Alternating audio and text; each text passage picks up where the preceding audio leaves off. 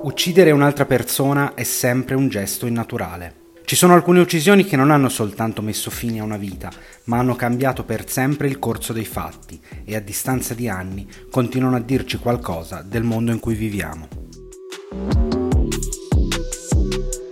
Io sono Leonardo Nesti e questa è la storia di quando hanno ammazzato Chico Mendes.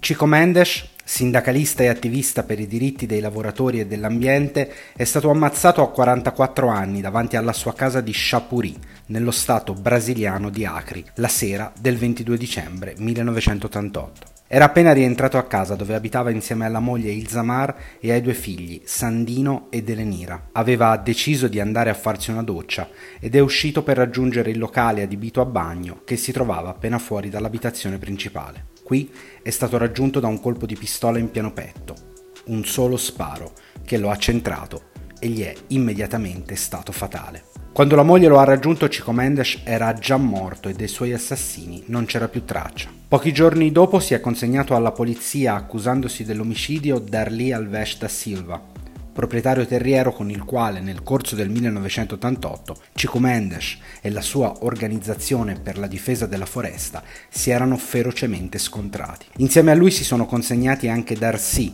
uno dei suoi figli, e Gerdeir Pereira, pistolero al servizio della famiglia. Saranno condannati a 19 anni di carcere dalla giustizia brasiliana. L'omicidio di Chico Mendes ha suscitato interesse anche fuori dal Brasile, dove la sua figura da anni era identificata a livello internazionale come uno dei simboli di due battaglie che hanno sempre camminato insieme, quella per il miglioramento delle condizioni di vita dei più poveri e quella contro il disboscamento della foresta amazzonica.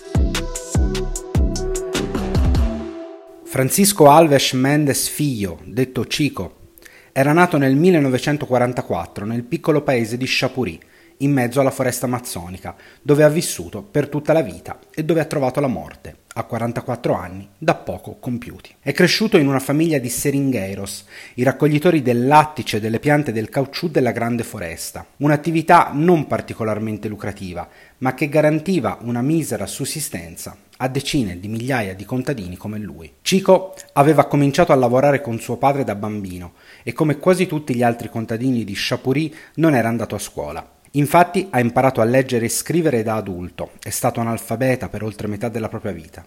Questo non gli ha impedito di diventare consulente per le questioni ambientali per organizzazioni come l'ONU e come la Banca Mondiale. A metà degli anni 70 ha cominciato a fare quello che da che mondo è mondo devono fare i poveri quando vogliono provare a migliorare la propria condizione di vita, ovvero organizzarsi. Prima ha fondato il sindacato dei Seringueros di Chapuri, poi ha esteso la sua battaglia allo Stato di Acri, quindi a tutto il Brasile, essendo fra i fondatori del Partito dei Lavoratori, un partito che dal 1980 raccoglie le istanze sociali che provengono dal mondo sindacale, da quello cattolico e da quello marxista. Il Partido dos Trabajadores, anni dopo la morte di Chico Mendes, ha conquistato il potere in Brasile per quattro mandati dal 2002 al 2018 ha espresso il presidente, prima con Inácio Lula da Silva, poi con Dilma Rousseff, prima donna a diventare presidente del Brasile. Dal 2018, con l'elezione di Jair Bolsonaro, il partito fondato da Chico Mendes ha perso il potere. Ad accusarsi dell'omicidio di Chico Mendes, dopo alcuni giorni di latitanza, furono i membri di un clan familiare, i cui interessi si erano scontrati con quelli del sindacato dei Seringueros. Darli Alves da Silva era un avventuriero, emigrato in Amazzonia in cerca di non si sa cosa e che grazie alla spregiudicatezza, alla violenza, alla corruzione e a un po' di fortuna, aveva messo in piedi dal nulla un piccolo potentato economico che si arricchiva sullo sfruttamento delle risorse della foresta. Aveva 21 figli da 5 donne diverse e uno di loro si accusò, insieme a uno degli scagnozzi dei quali si circondava, di essere l'esecutore materiale dell'omicidio di Chico Mendes. La famiglia Alves da Silva, come vedremo, c'entra e come nella vicenda della deforestazione dell'Amazzonia, che da circa un decennio stava avvenendo percepita come un rischio drammatico per la salute del pianeta. Ma in questo gigantesco interesse era un pesce tutto sommato piccolo, niente a che fare con le multinazionali che hanno portato la foresta a ridursi di oltre il 20% in poco meno di mezzo secolo, una superficie grande più o meno come due volte l'Italia. Ma anche grazie all'impegno di Cico Mendes era stata loro espropriata una vasta area di foresta, la Cachueira, che avevano illegalmente acquistato da piccoli proprietari e che lo Stato aveva fatto diventare riserva estrattiva per permettere ai contadini di continuare a lavorare e a quel pezzo di foresta di continuare ad essere tale. Spesso nel Brasile di quegli anni il piombo delle pallottole era il mezzo ordinario per risolvere diatribe che riguardavano la proprietà della foresta e il loro sfruttamento. 33 anni dopo la morte di Chico Mendes, la questione ambientale è diventata centrale nel dibattito pubblico dei paesi occidentali, mentre per decenni è stata tenuta ai margini, a volte ridicolizzata, quando non addirittura negata. E sarà sempre più centrale nei prossimi anni, vista anche la consapevolezza raggiunta dai principali governi che molti dei nodi individuati nei decenni precedenti da persone come Chico Mendes o in Italia da persone come Alexander Langer stanno inesorabilmente arrivando al pettine. La questione ambientale negli ultimi anni ha acquisito visibilità grazie anche all'attivismo della generazione che quando è morto Chico non era ancora nata e che ha trovato una leader mondiale in una giovane donna svedese, Greta Thunberg, che il mondo degli adulti ha deriso e ridicolizzato, esattamente come ha fatto con tutti quelli che, prima di lei, hanno cercato di far capire che la difesa del pianeta dovrebbe essere il primo pensiero di ogni essere umano.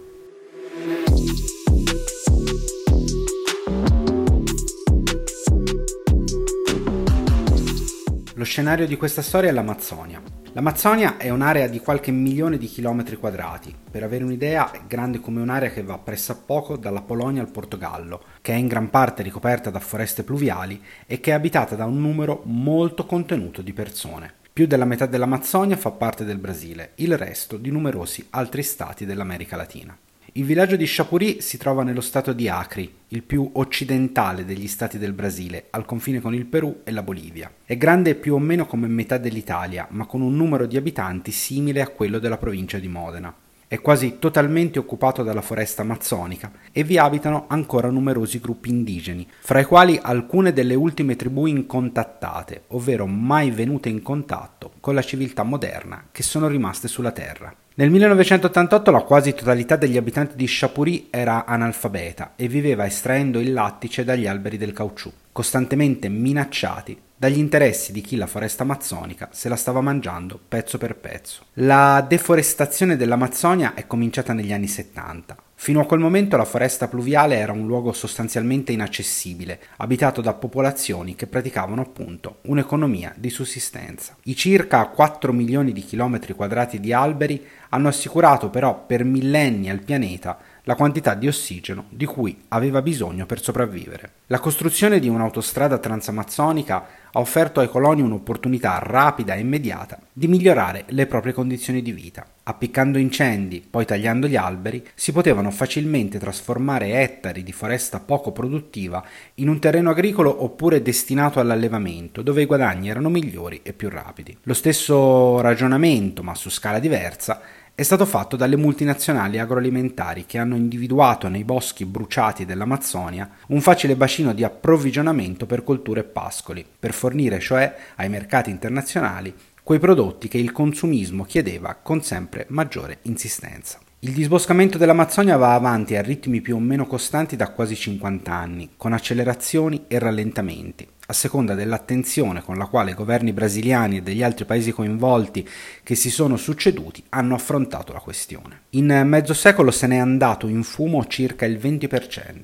Quando Chico Mendes era un ragazzino in questa remota zona del mondo vivevano insieme i discendenti degli indios ovvero della popolazione che ha sempre vissuto in quelle terre senza aver mai avuto bisogno di rivendicarne la proprietà, e quelli degli immigrati europei, molti dei quali italiani, che da quelle parti provavano a cercare un'occasione di lavoro o nuove terre da coltivare. Quella dei seringueros è una delle attività più identitarie della foresta amazzonica, un lavoro che non richiede particolare forza o una tecnica troppo sofisticata, ma tanto tempo e pazienza per estrarre il lattice dagli alberi del caucciù, con il quale si fabbrica poi la gomma. Il prodotto negli anni del dopoguerra aveva un mercato e permetteva ai raccoglitori di sopravvivere. In questa parte di mondo però sostanzialmente non esisteva la legge. I più violenti, anche senza particolari doti imprenditoriali come Darli Alves da Silva, riuscirono rapidamente ad accumulare grandi ricchezze, acquistando illegalmente vasti appezzamenti di foresta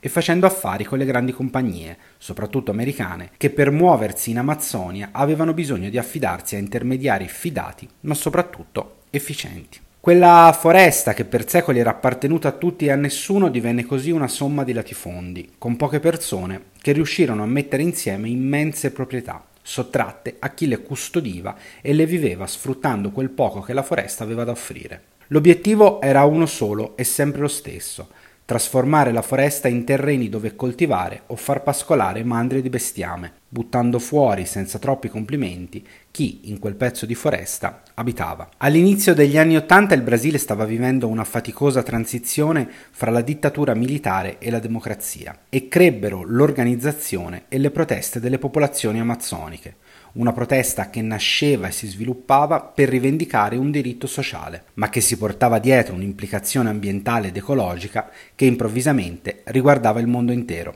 Una richiesta di diritti che il resto del mondo era per una volta costretto a non ignorare. Il popolo della foresta amazzonica trovò un alleato nella Chiesa cattolica. Questo avvenne grazie alla diffusione in Brasile e in tutta l'America del Sud della teologia della liberazione, che poneva al centro dell'insegnamento cristiano il messaggio evangelico dell'emancipazione sociale e politica dei più poveri. Uno dei suoi principali teorici è stato Leonardo Boff, un ex frate francescano discendente di immigrati delle Dolomiti bellunesi in Brasile. La lotta del popolo della foresta fu non solo sostenuta, ma spesso letteralmente organizzata da uomini di chiesa. Prelati come Don Moassir Gresci, vescovo di Acre e amico di Cico Mendes, ma anche semplici sacerdoti come il prete brianzolo Don Luigi Ceppi, che da decenni vive in Amazzonia, che della vicenda di Cico Mendes è stato uno dei testimoni più intimi e che per tutta la vita ha usato la parola di Dio per difendere i più deboli.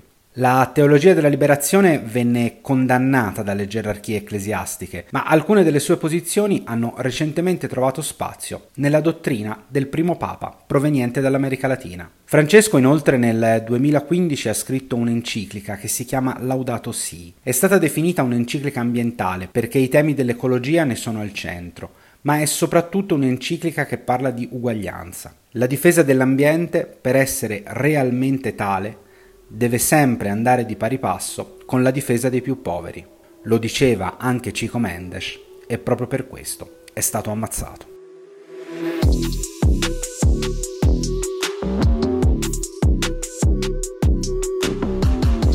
Fino ai suoi 30 anni la vita di Chico Mendes è stata simile a quella di altre migliaia di seringheiros lavorare per pochi spiccioli raccogliendo quello che la foresta offre. Una vita che all'improvviso veniva minacciata da un nemico distruttivo. Cico Mendes, dicevo prima, non era andato a scuola, ma da grande si impose come prima cosa di imparare a leggere e a scrivere, perché non si può combattere per una cosa che si ritiene giusta se prima non ci si è impadroniti delle parole per farlo. Servono poi strategia e tattica. Chico Mendes fonda e organizza il primo sindacato dei Seringueiros a Chapuri.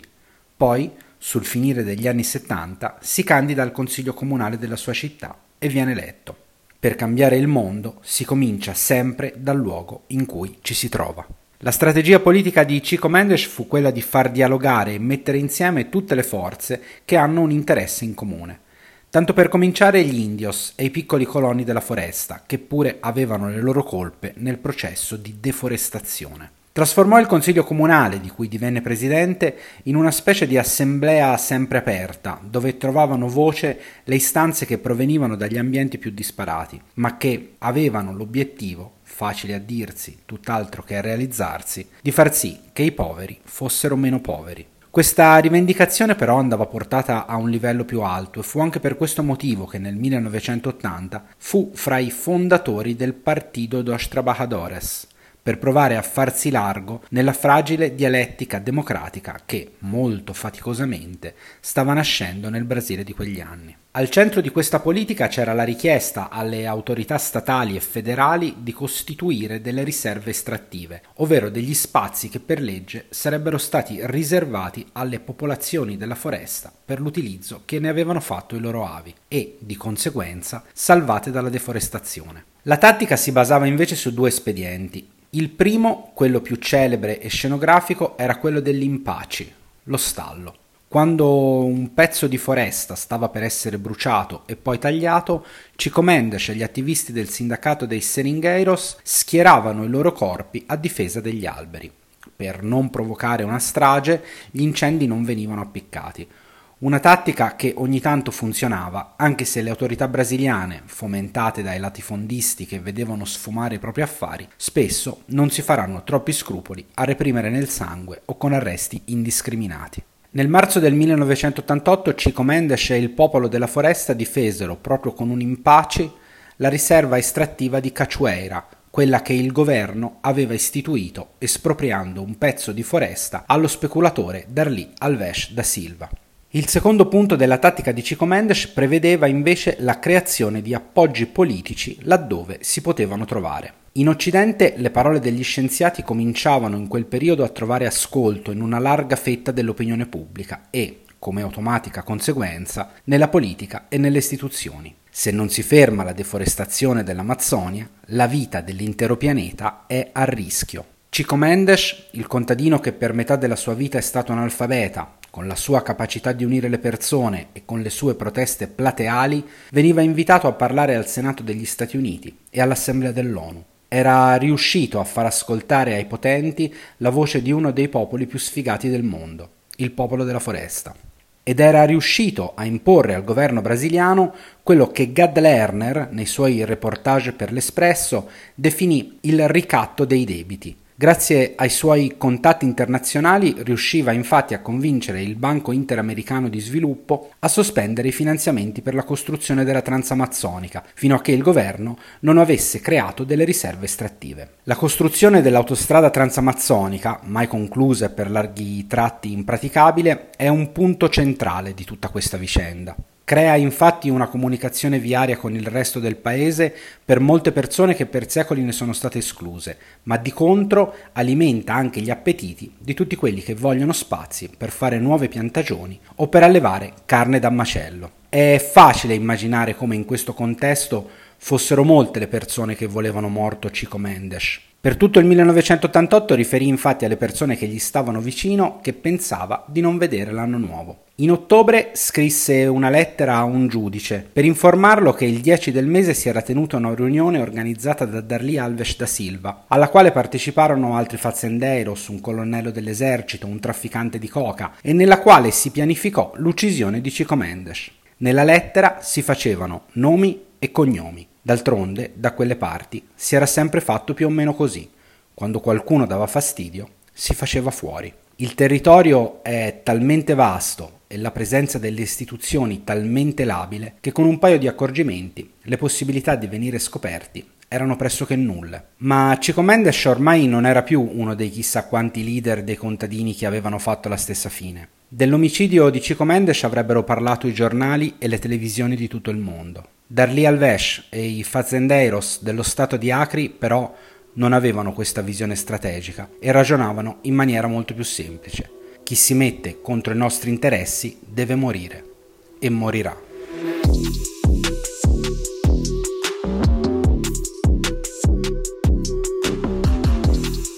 Il cadavere di Chico Mendes venne trovato dai familiari la sera del 22 dicembre 1980. Chico era appena rientrato a casa e dalla baracca che divideva con la sua famiglia era uscito per raggiungere il bagno, per farsi una doccia. È qui che una pallottola sparata da una pistola calibro 38 lo ha raggiunto, non lasciandogli scampo. La notizia della morte del leader ambientalista dei contadini brasiliani in breve raggiunse tutto il mondo. Lanza ne dette notizia ai media italiani il giorno successivo, dando conto del fatto che la polizia riteneva fin da subito che il delitto fosse opera di killer professionisti. Il corrispondente dell'ANSA dal Brasile ricordava anche che Chico Mendes aveva appena ricevuto a Washington un premio per la sua lotta in favore dei lavoratori e che si era procurato l'ostilità dei proprietari terrieri che in varie occasioni lo avevano minacciato. Nel solo 1988 in Brasile erano già stati uccisi circa 90 attivisti rurali. La polizia brasiliana si trovò improvvisamente a rispondere alle domande dei media di tutto il mondo. Il leader del Partido dos Trabajadores,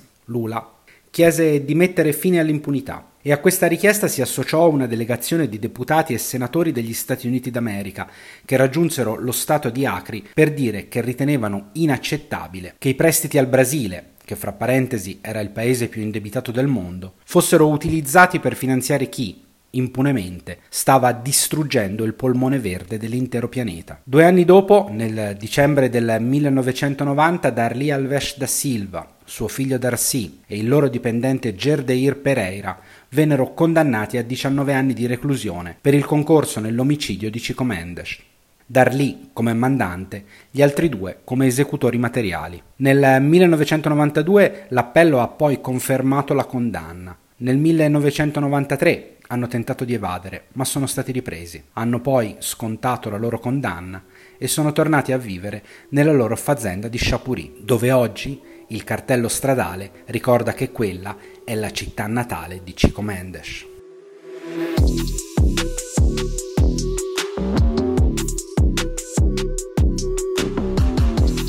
Dopo oltre tre decenni dalla morte di Chico Mendes, la doppia inscindibile battaglia per i diritti delle popolazioni del Sud America che ancora vivono al di sotto della soglia della povertà e quella contro la deforestazione dell'Amazzonia possono dirsi tutt'altro che concluse.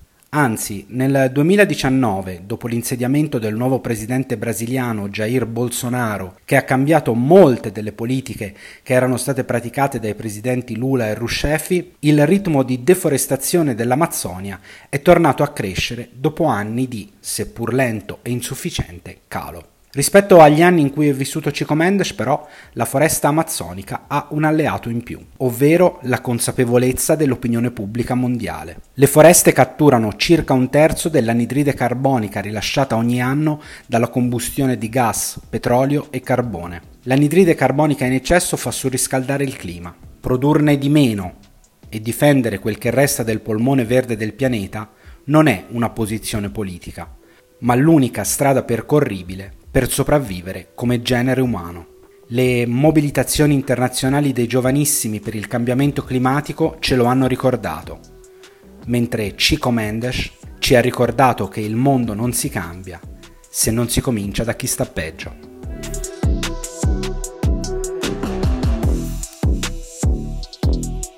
Quella che avete ascoltato era la terza puntata di una serie di podcast che raccontano omicidi che hanno cambiato il corso dei fatti, realizzati per Ansa.it.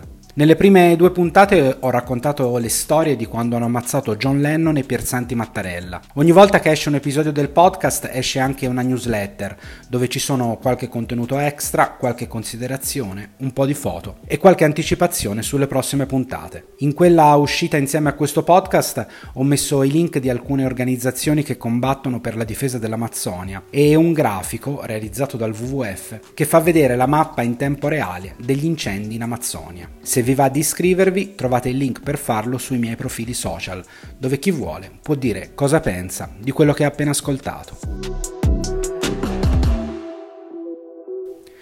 Io sono Leonardo Nesti e se vi va ci sentiamo alla prossima puntata.